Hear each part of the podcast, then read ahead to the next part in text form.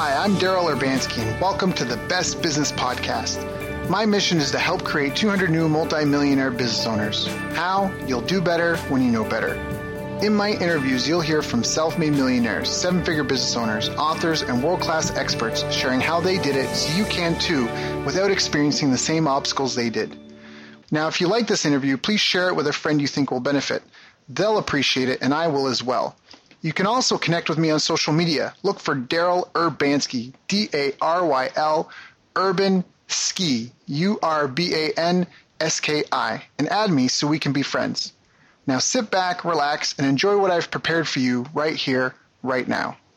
Hello, everyone. Thank you for joining us. My name is Daryl Urbanski, your host as always, and today we are joined by my good friend Dr. Nadia Brown. And Nadia is an authentic, bold champion for women business owners and those women who desire to become business owners. She is the founder of Doyenne Leadership Institute LLC. Through her coaching and workshops, she helps women break through the glass ceilings they encounter in business by helping them build profitable and sustainable businesses. When it comes to sales, women come to her timid and shaky about going after the money. They leave her strategic, strong, emboldened, and most importantly, paid. She is the author of Leading Like a Lady, How to Shatter Your Inner Glass Ceiling, and lives with her husband Toby in Phoenix, Arizona. I've asked her to join us today so we can all become a little more strategic, strong, emboldened, and of course, more importantly, paid. Nadia, thank you for joining us, my friend. How are you doing? I am wonderful. Thanks for having me, Daryl. Yeah, it's an honor and a pleasure. So, uh, we were having some good chit chat before the call, and I think we hit on a couple of really great things I'd love to get into at some point. But before we get into any of that stuff, I'd like to hear a bit about your background. Obviously, you're kind of a role model and example, and even a leader for a lot of female entrepreneurs out there. But how did you even get started? Like, do you come from an entrepreneurial family? Is this something like, do you come from a long line of business owners, or how did you even get going? No, actually, I did not come from a long line of entrepreneurs, and I was raised to uh, go to college and get a job.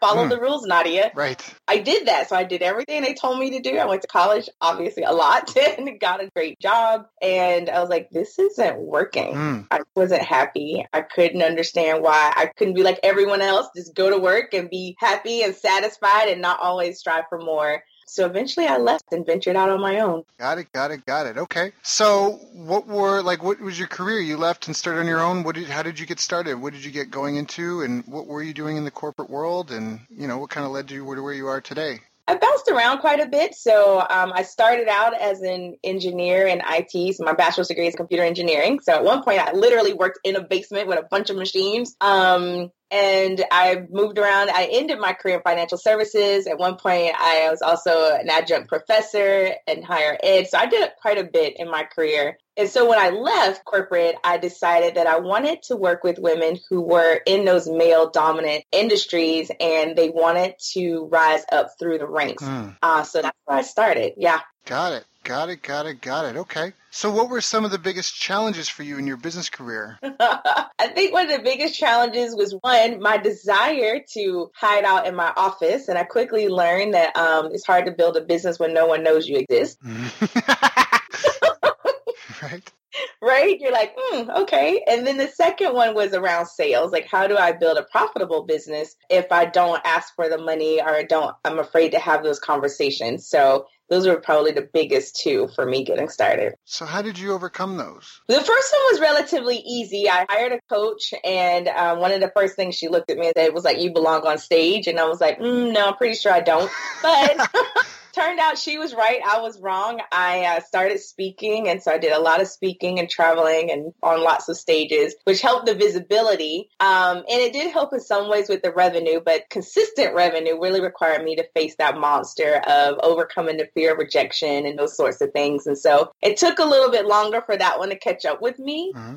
Um, but I just got to that point in my business where I was like, Nadia, you either have to figure this out or you just need to go back and get a job. job. So I wasn't willing to give up on my dream. So I did what I had to do to get good at sales. Got it. Okay. So what would you do to get good at sales? Well, I took lots of training. So I did a couple different trainings with uh, different people to learn the skills. But as we both know, it's not just the skills, it's also the mindset. And then I actually supported a team where I was doing sales. So I had the opportunity to have a lot of conversations and be in that um, position to just be told no a lot. and but it gave me an opportunity to build my muscle in a relatively short amount of time. And so then I realized, you know what, Nadia, it's really not that hard. Like you're just having conversations. Like you've been making this way harder than it has to be. Yeah, I think that's a real thing. I think there's a lot of people that build up like fear was it fear kills more dreams than failure ever will. Yeah. Because people they go to get on the phone or they go to sit in front of the person and they, they do it to themselves. They get all psyched out, like, oh my God, you know, and they just they totally they defeat themselves. I come from a martial arts background and I've seen that with students of mine where they would want to go compete in like the annual tournament or something and I'd see not just my students but other people's students. First, I just because I like winning, I want to say that I had some great students and we brought home a ton of gold medals. I even took someone that had no background experience and in eight months was brought home two gold medals at provincials. So just to say that first and foremost. But you could see sometimes in matches when two guys would get on the mat or two girls size each other up, one person mentally is already lost. You could just see it. Like they stare each other down and one person, you just see they seem more timid and afraid of the other person. So they're already on their heels and the fight hasn't even started yet. Yep. So I think that that part's a really, really big thing about it. The same is true in sales. I see people do it all the time. Right. So how do you deal with your mindset? Because is it like a one thing, like you flip the switch and now you're done? You're like, oh, that was great. I'm glad I got that taken care of. Oof, on with the rest of my life. Or is it something you constantly have to work at?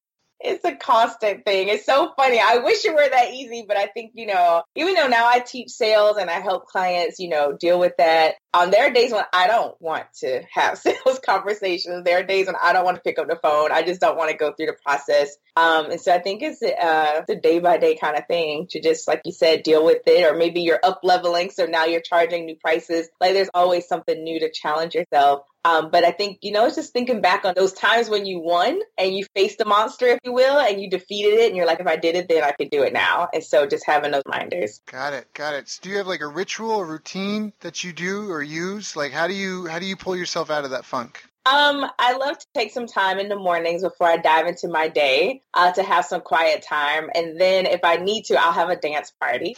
So I'll be here in my office and I'll crank up the music really loud. Most time I'm home by myself. I just, yeah, I crank it up and I just have a good old fashioned dance party. And I'm like, all right, Nadia, let's do it. Let's get in here and do it. Party of one. Yes.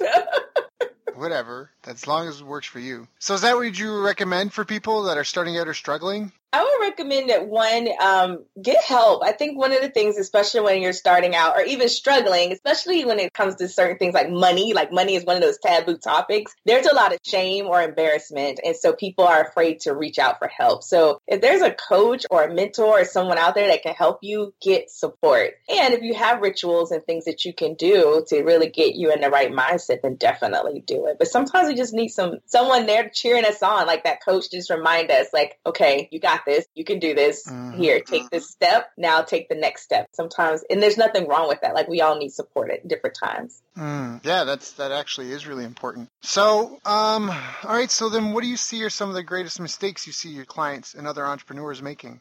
Ooh, I think one, especially, I don't know so much for guys. I think guys are a little bit better at this than women, but sometimes I see us just try to take on too much. So we're trying to do way too many things at one time, and you can get really bogged down and off focus. And then the other thing is taking your eyes off of revenue. Mm. You, yeah. You, can you expand on that a little bit? Absolutely. There are a lot of things, as you know, that we could do in our businesses to make ourselves feel really great at the end of the day. Like I did a lot of stuff. right? Right? I cleaned. I worked on my logo. I wrote this email. Yeah. I wrote a blog. I now have a funnel. Like there are all these things that we can do, but are those activities generating the revenue? And I think that that's one of the things that is really easy sometimes with all the distractions that we have to take our eyes off of the revenue and our goals that we want to achieve. That's awesome. So, man, we talked about this before. So you were just at a conference, and can you maybe because we already started, but what happened? You were at a conference, and there was like a lady, and she, what she she she was mad. Can you kind of explain the scenario? Oh my gosh! So I was at this conference, um, and it ended up being an all-female conference. It's all women, and I was talking to a woman who was really just she was not feeling this whole sales thing. and she was really just pissed off about sales and looking at different people in our industry, um, especially coaches who, you know, who have done really well for themselves. And she just kept talking about cracking the code and there had to be some trickery. And it was just really fascinating to watch this whole buildup of almost like us versus them. Like there was this whatever. Um, and I think some of it was just this notion that if you've been successful, then you somehow gotten it, you know, in a way that wasn't ethical. Um, and we we do know people that have obviously done things that wasn't right, and they've right. been very successful. But I don't think it's universal for everyone. Um, so it's really fascinating to watch the conversations around this. A lot of the fear around having sales conversations or really putting, you know, ourselves out there. Um, but at the same time, we're all entrepreneurs, and you can't have a business if you don't sell. Mm. It was really interesting around just the anger. There was a lot of anger towards people who are successful, towards people who may do it a way in a way that you don't agree with. But that just means you just don't buy from them. Like you have the you totally have the right to say no. So yeah. Right. Yeah, I agree. It's funny because I've been doing a lot of Facebook Lives lately to just try and connect my own audience. I, I, love doing these podcasts, but I love hearing from the people, the listeners, the person that's probably listening to this right now. I love hearing about them and their business and their stories. And I was doing a Facebook Live, and the question that someone had asked me was, What if I, as a business owner, want to stay in the office and service the customer because that is what I'm good at and want to hire someone to go out and bring in the sales, but I don't have the money to hire that person? What do I do then? you know, and I in, in, that answer, I think you already know where this is going, right? But I was like, you may want to just look into getting a job.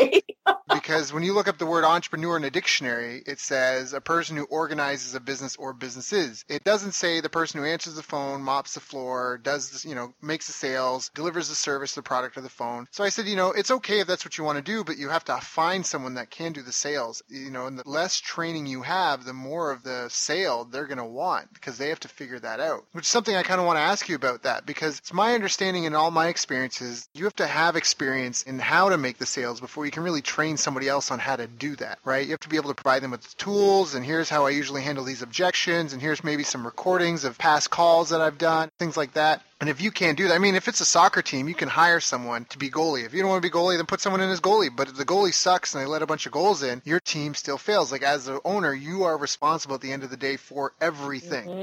And so, you know, like when people get angry about sales like this lady, it's like they, they don't quite get what a business is. And they just think that what they do is more valuable than it is. And unfortunately, you know, cleaning the carpet or paving the driveway or driving the person from A to B, some people might think that's the most valuable thing, but actually the most difficult thing is finding the people who need the help and are willing to pay for it.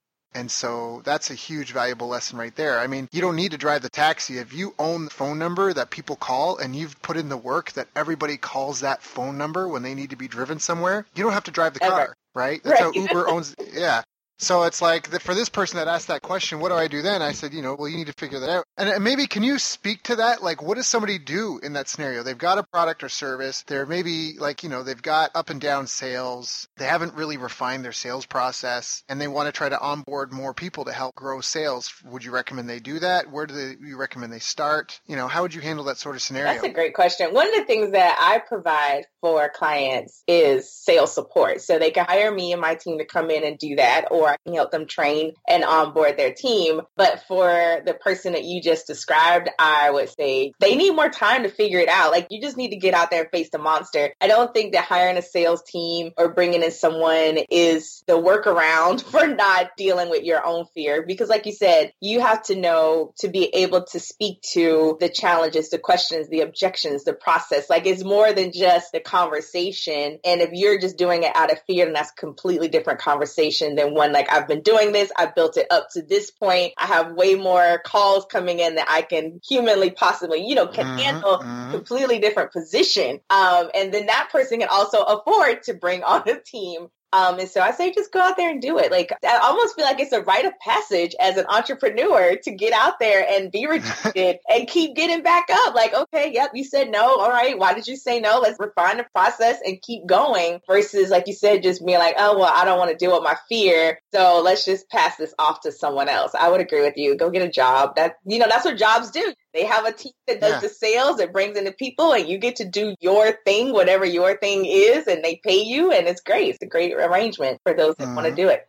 So, and correct me if I'm wrong, but I think part of what helps is to have a growth mindset versus a fixed mindset. And what I mean is that to understand sales, it's not a battle. It's not a contest where you show up and they show up and one's going to emerge victorious and the other one's going to emerge as a loser. I think that that's part of what really trips people up. You have to understand that it's a conversation and a process. It's like growing a plant or raising an animal or, you know, if no one's got a green thumb and they don't have any pets, it's even like dust collecting in your room. Like if you don't maintain it, if it's a car, we'll pick pick something. If you don't maintain it over time, like there's more than just the one time event. You know, obviously when you sit down, it really, really can decide, did I make the sale? Yes or no. And you can kind of like, don't want to give yourself the excuse or the out that like, oh, I'll get them next time. I'll get them next time. But the reality is that some people need a few visits, a few phone calls, and it's a process. It's a conversation. It's okay to talk with people about that, to come from that place of being a stern but loving parent. Uh, and again, please correct me if in any place if I misspeak. But I think that if people take a look at it from a growth point of view, where if you're just getting on the phone and really trying to get the person to open up to you and share with you what their pain is and what the problem is. And oftentimes people, when they tell you what the problem is, they have to go three layers deep. Right. right?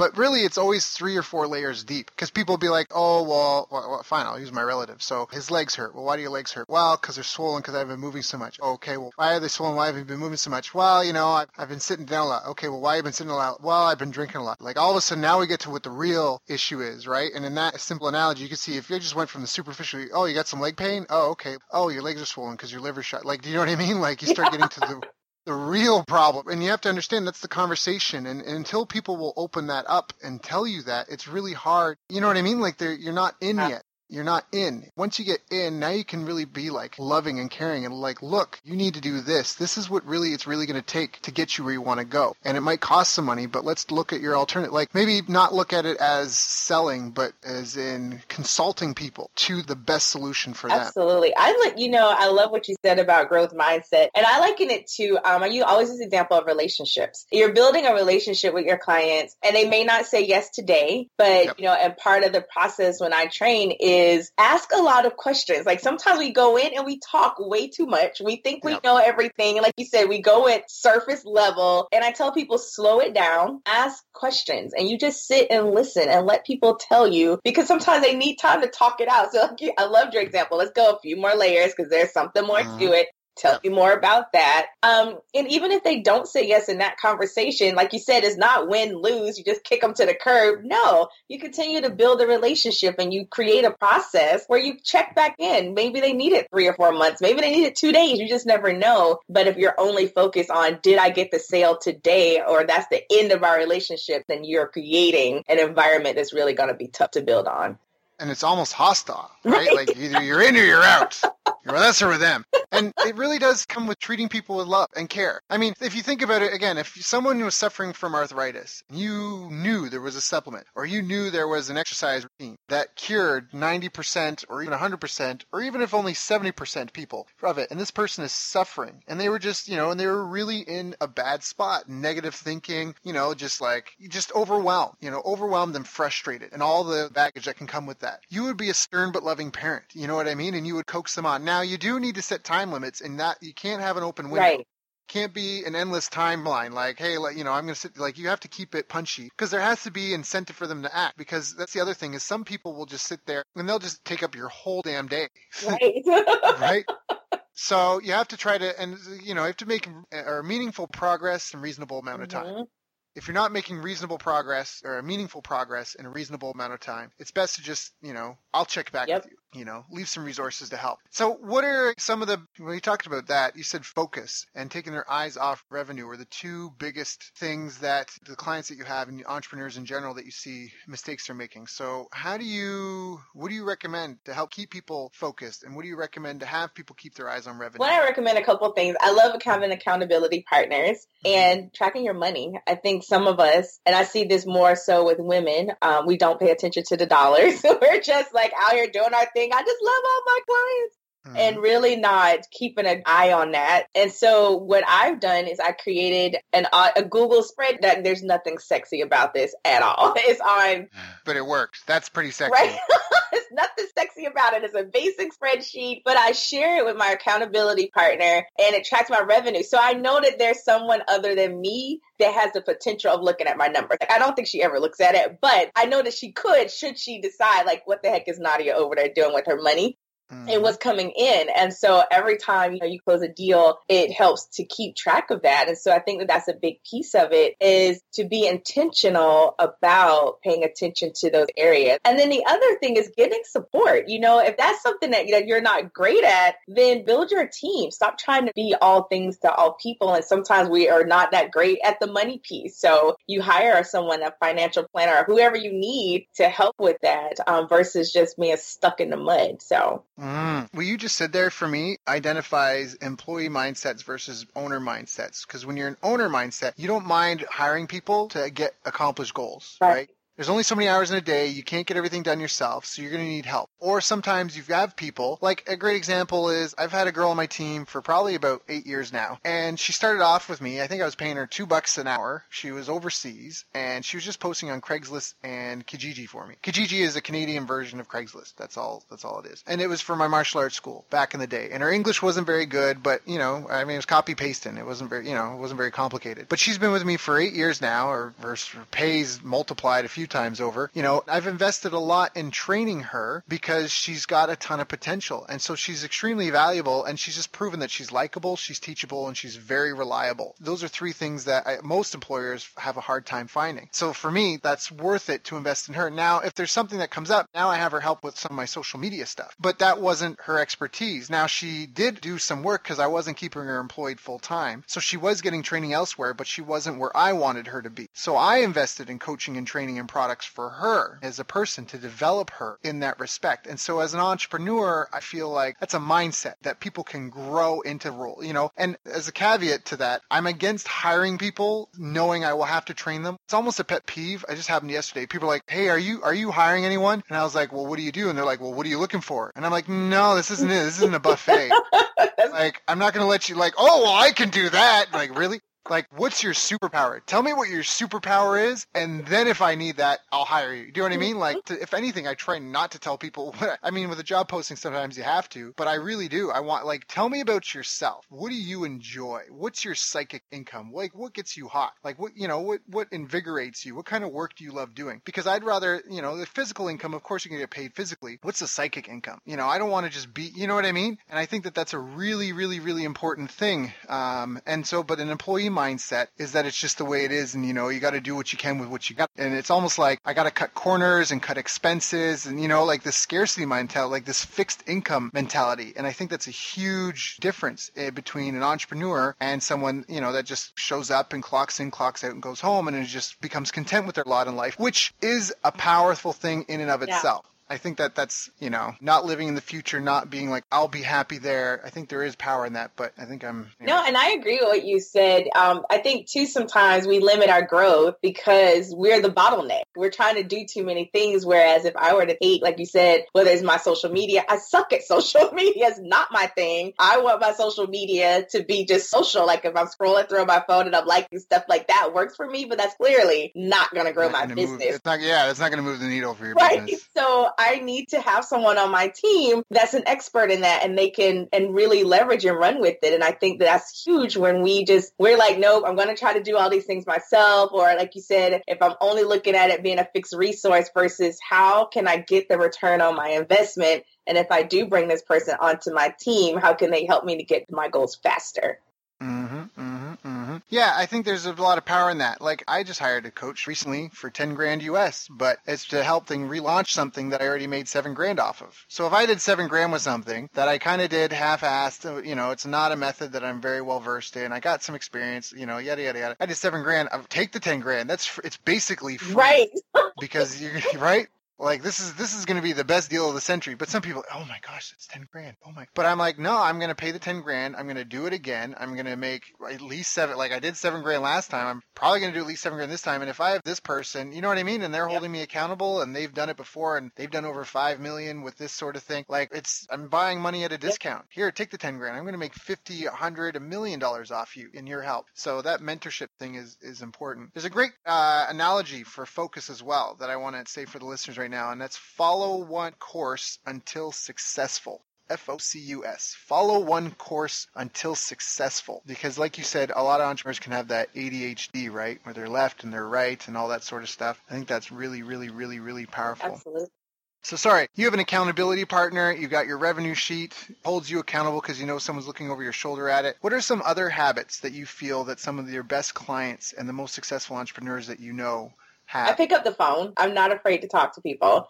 Mm. I know that there's a lot of technology that I leverage. I love, like I said, I social media to let somebody else manage that, email marketing, um, all these different things that we can do. And I also pick up the phone and I talk to people. And my clients do the same. They're finding that. They also track it in their courage diary. So they have this tool that now, when are you picking up the phone? What are people saying? So you're also getting a lot of great real time feedback as well from people. So you're talking to real people. You're talking your revenue. You're learning your close ratio, like how many no's for your guests. There's so much value in really picking up the phone, and it's sometimes a lot faster than leveraging some of the other tools and processes that we use in business. Mm, mm, mm, mm. Picking up the phone. You mean you actually talk to people? I do. What? You actually talk to your customers? I do. Such a crazy concept. I know. Wait, what? right? Well, I mean, if that's a surprise for anybody, you just understand all a company is is a group of people solving the problem of another group of people via a product or service, one at a time. Mm-hmm. That's really it. You might learn to do them in batches or you might schedule them so you can do a bunch in a day, but it's one at a time and it's one group helping another group. So when you look up entrepreneur in the dictionary, it's not person who answers the phone, mops the floor, cleans the toilet, does the taxes, makes sales, delivers the product. Not what it is at all. So your role is to organize the team. Your role is to be the project manager, the team leader, the organizer, the big kahuna, the chief right? The I don't. I'm trying to think of some women words, leader words. The the queen. There you go. The queen.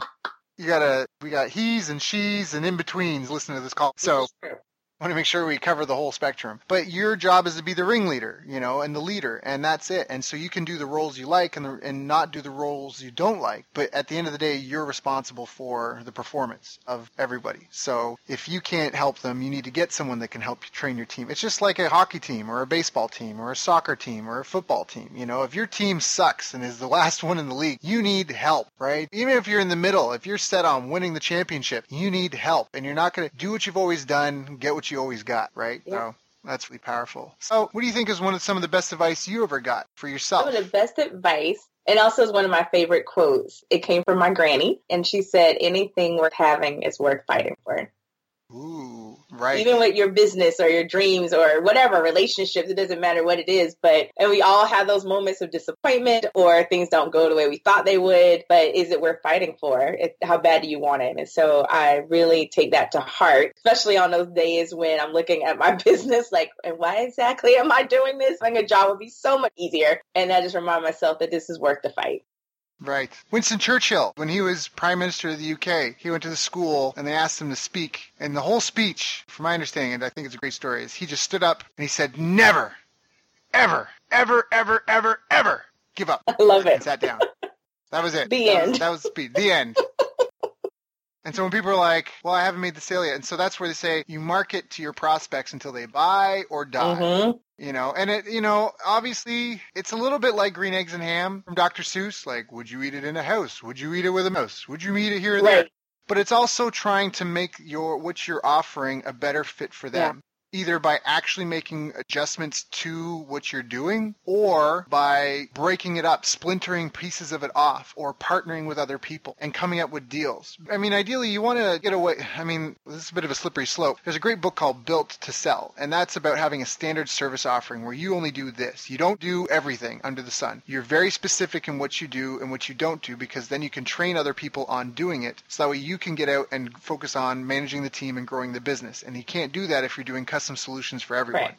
So you have to be willing to turn business away. But on the flip side, when you've got prospects, right, you don't want to just give up on them. You don't want to harass them, hound them, you know, and that's where if people are upset, whoa, okay, I'm going to leave you alone for a while. But you need to find indirect ways. Like if you're calling someone and you call them four or five times and they just don't seem interested, then maybe you shouldn't call them. But hey, maybe send them a postcard and a couple Yeah.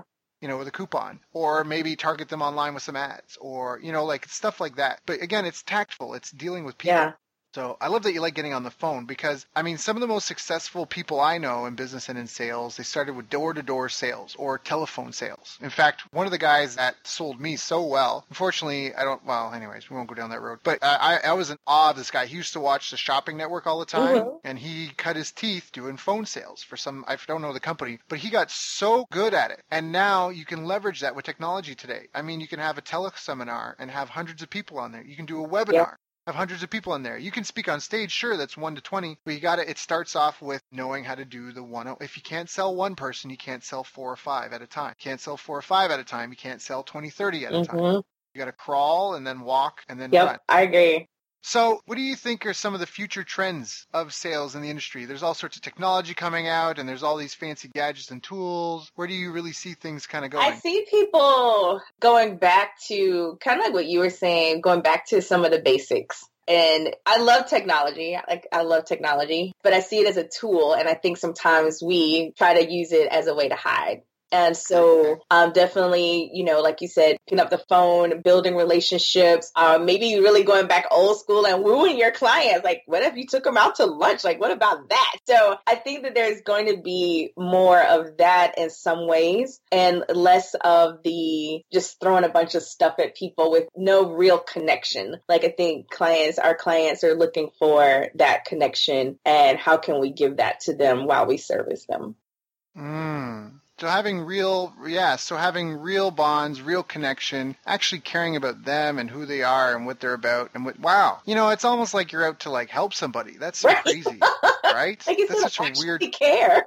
Oh, such a weird concept. I mean, but that's really what it comes down. People don't care how much you know till they know how much you care. And so I think what's really resonating for me for your approach is be willing to have conversations, be willing to be rejected, be willing to not be a good fit, be focused on helping them, get yourself out of the picture. It's not about you, it's about them. Get yourself in a good mindset because people don't want to deal with people who are grumpy and in a bad mood and stuff. So you got to start off in a good mood, right? Otherwise, you're just bringing rain into someone's day and that's just setting you up for failure. So if you show up and you're a bit of sunshine in someone's day or a positive beat in their, you know, in, in the rhythm of their day, they'll at least get lend you an ear and then get a conversation going and talk about and then try and get a few layers deep, you know. And if they ask and they try to flip it at you ask answering questions, start pub- like because that's something you do have to control the conversation a little bit with questions, Absolutely. which means having a goal. Mhm. Look, I know you're busy. I don't want to waste a lot of your time, but I want to ask about Yep. blank because I'm really passionate about blank. And I came here because I wasn't really sure. You know, I mean, just think of it. Like, I remember when I was in line to come back from the Philippines and I saw a couple with their dog on a leash and they had like a kennel, like a, the crates, and they were lining up and it was like to check in your bag before you go get on, go through security, get your anal probed, and then get on the plane. They're just getting crazy with security these They days. They are. And I had gone through a ton of hassle with my dog. And so when I went over, obviously I didn't have anything to sell, but I didn't just go, have you done your research? Because for me, it was a really uh, stressful procedure to get the paperwork to bring my dog when I did do it. And I hadn't done it that time because of it. So I just asked, I was like, hey, so, and I was petting their dog. Hey, I'm okay if I pet your dog like I miss mine. You know, and I just started to ask, like, have you guys done this before? Like, you know, are you familiar? And I just asked a ton of questions and just sincerely curious. And if I had something to sell, I would have been really easy for me, but they already had everything covered. And so that was an opportunity when I asked them, I actually learned something from them. And so now, you know, next time I go back, I'll bring my dog and I found an easier way to do it. But that's where, again, as a sales rep, just have that conversation. Look, I'm just curious. I want to make sure you're doing things the right way. You know, I just want to help. And it's that stern but loving parent thing. Again, if someone's suffering from arthritis, if you really believe in what they do and they seem to just blow you off, just show up again. You know, hey, all right, I'll get out of here today. Let me come back tomorrow hmm right? And that's what it is. And if you're not in an industry that's making you enough money to do that sort of thing, then you maybe need to consider selling something else, Yeah. right? Mhm. Because if you're like you're spending all this time chasing down people and you're only making 50 bucks, you know, then that could be tough. And you get paid in relation to the size of the problems you solve. Absolutely. That's something I say. Like, if your only problem is, oh, I got to get across town, well, you can walk. You can get a bike for a couple hundred bucks. I'm lazy. I don't want to have to work so hard myself. Okay, well, you could share transportation with a bunch of other people and it only costs you a few dollars, and that's called public transportation. It'll get you there, Mhm. right? You won't have to work so hard, but it won't be a direct route. Well, I want to go more directly. Okay, well, you can pay someone to drive you there, right? You can get a cab or an Uber or whatever. Yeah, okay, but I want to be able to come and go at my place. Well, then you can rent a car. I want to actually have it and, you know, long term and blah, blah, blah. Okay, well, then you can buy a car. And each of these are greater price points. Yep. As you go up. And so, again, for anyone listening to this, if they don't feel that there's enough money to be made in what they're doing, then perhaps you need to sell a higher priced product or you need to align yourself with other businesses and cross sell and that way you can share warmer prospects. So you don't have to dig so hard, you don't have to fight so hard for the sale. You know, if you're someone that installs pools, maybe you can refer business back and forth to lifeguard. Right. Lifeguards of people in the pool. You know, you're here every day of the week. Have you ever thought getting a pool in your backyard? I know it sounds big and expensive, but you don't have to dig a big hole. Let me just send you over to Jerry, and you know Jerry can give you a quote, talk about some things. You know, just you can practice some of the stuff you do in the pool because you know some days you don't want to come all this way. Blah blah blah blah. blah. You share people back and forth. Yeah, And that might be a better way to share warmer leads and traffic to not fight so hard. that is so good. I think we're going to see more of that too, Daryl. Yeah. I think that people are realizing that yes, I could do a lot of stuff on my own, and like you said, but we could do a lot of stuff together when it's a good fit and it makes sense. How can we better service clients together? Um, and so I'm starting to see that in some of my circles where people are like, you know, you're really good at this, I'm really good at this, but together, you Mhm. know, and it's start it's working. So Mm-mm-mm. So, do you have a process that you walk people through in helping develop, like, refine their sales process, or identify how to qualify leads better, or you know, like, is there is there a step like where should people start? If people are listening to this and they're like, well, obviously I want to make more sales, and I like everything that they're saying. Where do I look at my business and my like? Where do they start? Where should they focus? Like, should they focus on generating more leads? Should they focus on you know talking to past customers? Where where do you think they should begin? I usually tell my clients to start by picking up the phone. Um,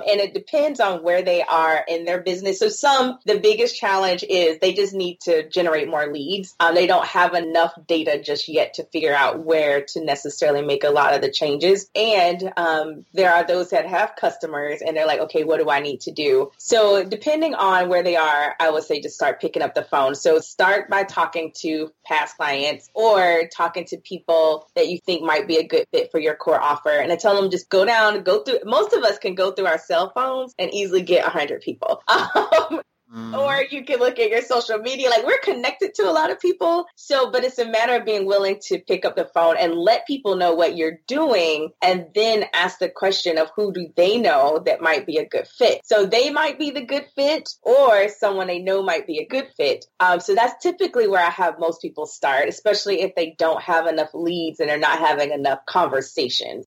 Mm. Some of my more advanced clients, like one of my newer clients, we just started working together within the past week or so. She's like, she's at that point. She's been at it for years. So she knows how to do the sales. She's generating a revenue. She's like, Nadia, the problem where I'm becoming the bottleneck is because I'm also doing some of the fulfillment and I'm wearing the hat of CEO. I'm managing all these people on my team. I don't have the time now to go back and have all these conversations, whether it's with new prospects or even past clients to see how I can best support them. And so that's where I come in and I'm like, well, I can do that for you. I can support you in that way. So it really depends on where they are, where I would tell them to start. But a lot of it, for most people, it's they're just not having enough conversation. So how do you generate more leads, whether it's speaking or, or lives or leveraging technology? But a lot of times we can do that by just picking up the phone.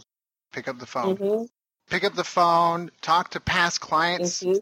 And talk to potential prospects. Tell them what you're doing. Ask if they know anyone that may benefit from it. Have a conversation about it. Ask them about their situation related to what you do. Get three layers deep. Stay focused on helping them. Find out what their goals are. Because this is the other thing that I think a lot of people get wrong with sales is that you can't really convince anyone. Like you can't sell ice to an Eskimo. Right? Which isn't which isn't the technical. You can't sell ice to an Inuit person, right? I should know that because my brother's actually up there right now. Oddly enough, he's way north Canada in is like the northernmost city, building houses right now. So you can't do that sort of thing. You know, you have to tap into an existing desire. And I think if there's any secret to sales, that's probably it. You can't create desire in someone. You have to tap into something that's already there. And so you have to find the group of people with the desire and then tap into it. Tap into the people and get them to know, like, and trust Yep. you. And then they'll join your, you know, it's like if you guys are going on a road trip and there's five cars and people are picking which car to go in, right? You can't convince people to go somewhere. They're already going that way. You just now have to talk to them. Oh, oh, you, you know, you're really sensitive to temperature. Well, check it out. I love having the car nice and cool. You know, come on, hop my car. You know, like find that. And there's, you know, and there's going to be something for everybody.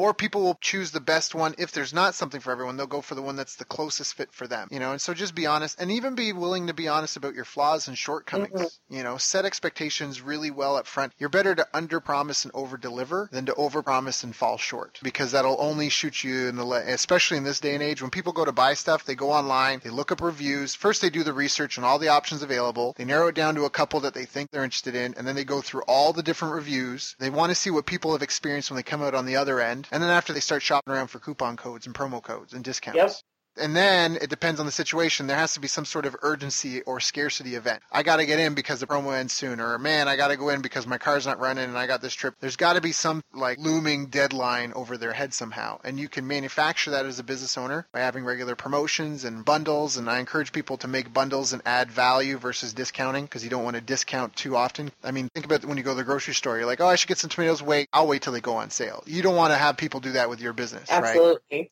Don't discount as much as you can avoid it and just follow that formula. I think that's a fantastic little checklist idea that you gave people. Now, is there anything that we I didn't ask you that I should have asked you about sales, about how to do this well? Hmm. One thing I did want to point out because you talked about being able to tap into the desire, and I think sometimes we've been taught to really focus on pain and all of that good stuff. And you know, there are people that really love that, and others that it causes them to, you know, their hackles raise. Mm. Um, but I think to your point, like you said, we're dealing with a much more savvy buyer in terms of just the access that we have to information these days. And so a lot of times by the time we talk to someone, they're already aware of their pain. But to yeah. your point, we don't really need to tap dance on the pain. They're talking to us about it. It's focusing on building the relationship, building the connection, the know, like, and trust factor, but also really focusing on that desire. And are you willing or do you have the desire to face the pain and move past it so that you can get to what it is that you say you desire in that big vision? And so I think it's really key. So, like you said, I can't convince anyone of anything. It's are you willing to do the work and are you ready to take the actions? And do you trust me to be the one to help you get there? Mm, mm, mm, mm, you know, and there's something about just being active. Like the harder you work, the luckier you get. And I think that's something we should mention as well because mm-hmm. for the people that are self-conscious and you know concerned about that, but some of the best people that you may think they're better than you out there, are they available for that person? Are they able and willing and there to help them at that point in time? Do you know what yep. I mean? Like there's people that are like, oh, but so and so has a TV show and they're so much better. Yeah, but so and so can't fulfill everybody. And so, you know what? You're the runner up. You know, you can either be happy about it and collect the money, right. or you can just be self, like, you know, just feel sorry for yourself and get no experience. Because the one thing you did mention about how you got good was that you got a ton of practice in, right? Mm-hmm you got a ton of practice. You supported a team doing sales and you got a ton of practice in. And so, I mean, it's just about getting out there. And so, sure, there might be a better, and, the, and somewhere in the middle of nowhere in India, there may be some yogi who's connected with the rest of the universe and yada, yada, yada, you know, and all this sort of stuff. And they may be better than you. But guess what? That's not available to the person that's on the phone with you right now. Right. You know? Your bank account never asked, were you runner up or were you first place, Nadia? It was like, well, you know what, cha-ching, right? So I think sometimes to your point, our egos get in the way way too much. right. Well, and I mean, I've been in, I remember I was in a coaching group, well, a long time ago now. Now I run more coaching groups than I join, but I was in a coaching group and there was a guy, he was um, a marriage counselor. And, you know, he was really convinced that he needed more schooling and training and education to be able to grow his business. That's how he thought. He was like, yeah, but if I get certified in this, you know, I'll be able to do this for people. And we're like, well, wait a minute. You've already gotten like seven years of schooling in, right? Like, slow down, cowboy. you already got like seven years of schooling in. And right now, where we, we were in Jersey at the time, and where we are in Jersey, how many couples are there? in an eight block radius that you could help with the knowledge you have right here, right now, today? And he goes, oh, well, probably a few hundred because there's all these massive buildings, right? we're like, okay, and how many do you need to have a full practice? And he's like, you know, 100, 200 would be a really busy, like that would keep me busy. So we're like, all right, you don't need more training, more skills and education. You already got enough to help everybody. In the uh, land of the one eye, in the land of the blind, the one-eyed man is king, mm-hmm. you know? So you don't have to be the best out there. You just have to be better than the other options around you and then be focused on continually improving. And that's something that everybody, your product, because everything's growing and moving yeah. forward. So you constantly got to be, R&D is just a fact of life and business. If you're not, yep. you're just going to one day wake up and your product and your service and you are going to be outdated. Yep you know? But that is something i wanted to say just to our the point that we've been making here. You know that you're worth it. You're good enough. The fact that you're even interested in helping people puts you in the running. If you're sincere with your intentions you deserve a chance. And so you know just get on the phone. Just pick up the phone. Just pick up yes. the phone. Right? And then when you get really good at the phone stuff you can start doing things like trying to scale it getting on stages hosting teleseminars and running ads and such to get hundreds of people to sign up, doing webinars where you, now you can sell to one to many and scale. And then the beautiful thing is then you can automate some of those with technology and now you can get to enjoy some of the luxuries. But to get there, you have to get the groundwork going. Right? So well done. So, is there anything else that we should talk? I'm really glad you brought that up because I think there was some juicy gems in there. People listening to this may want to listen to, to the interview a couple more times just to make sure because we covered a lot of really, really, really good foundational stuff that I think it doesn't matter what level of business you're at, whether you're new and you've never made a dollar, whether you've kind of been making some money and you can't support yourself, whether you're earning an income off your business but you wish it could grow, or whether you're balling. I think this call had something for everyone. Is there anything else that you wanted to touch on? Well, I just wanted to share how people could connect with me. One of, of the resources that I did mention um, was the Courage Diary. And so if they're interested in going, they can download a complimentary copy to leverage that in their business. Just go to couragediary.com and enter their information, and that'll be there for them. Um, and then if anyone's interested, okay, Dr. Nadia, like you said, you guys talked about a ton of stuff. You know, how can you support me? You can schedule time for us to chat, and you can just head on over to meetwithdrnadia.com. There we go. So we had the sorry, help me. The Courage Diary. Yes, Courage Diary. Right, CourageDiary.com. And go get that free diary, which will help you with your mindset and the confidence that you need when you get on the phone to call these people, to be confident enough to do it right and be there to serve that other person. Then you get on the phone with Nadia, go to drnadia.com. Meet with drnadia.com. There we go. Meet with drnadia.com. N A D I A. There's no period in that. It's not like dr dot Nadia, right? It's just meet with drnadia.com. Correct. No period. Perfect. So Nadia, thank you so much for joining us today. I think this was an extremely valuable call. I got a few pages of notes. Hopefully our listener took down some notes as well. And I know you could have been doing some other stuff, helping some other people. So I appreciate you coming and sharing with my audience. And I just wish you all the best in your endeavors. Thanks, Daryl. Thanks for having me. You've reached the end of our interview. Now, first, let me thank you for listening. I appreciate and respect you more than you'll ever know. And now I'd like to ask you a couple of questions. First, what three lessons did you just learn? What three aha moments just jumped out at you? Second, what can you implement for yourself and your business in the next 24 hours? Third, what can you give to someone else to help you with or give to them to just do it for you? Whatever it is, remember taking action is the secret sauce to results. Now, if you think this interview would be helpful for a friend, please give them a link to it. It'll help them and it'll help me too. I'd also like to invite you to help me find out more about the challenges you're facing, your dreams, your goals, and how I can help you overcome what's holding you back.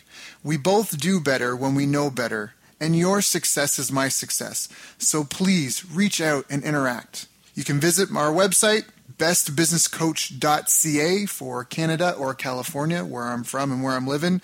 You're welcome to also try out one of our paid programs. You can find us on YouTube, Facebook, and pretty much every other social media channel you can think of. You should also subscribe to the podcast, and if you're enjoying them, please leave us a nice review. It really helps. That's all for now. Once again, thank you. Take care of yourself, and remember the world needs the best business you can build and I believe in you.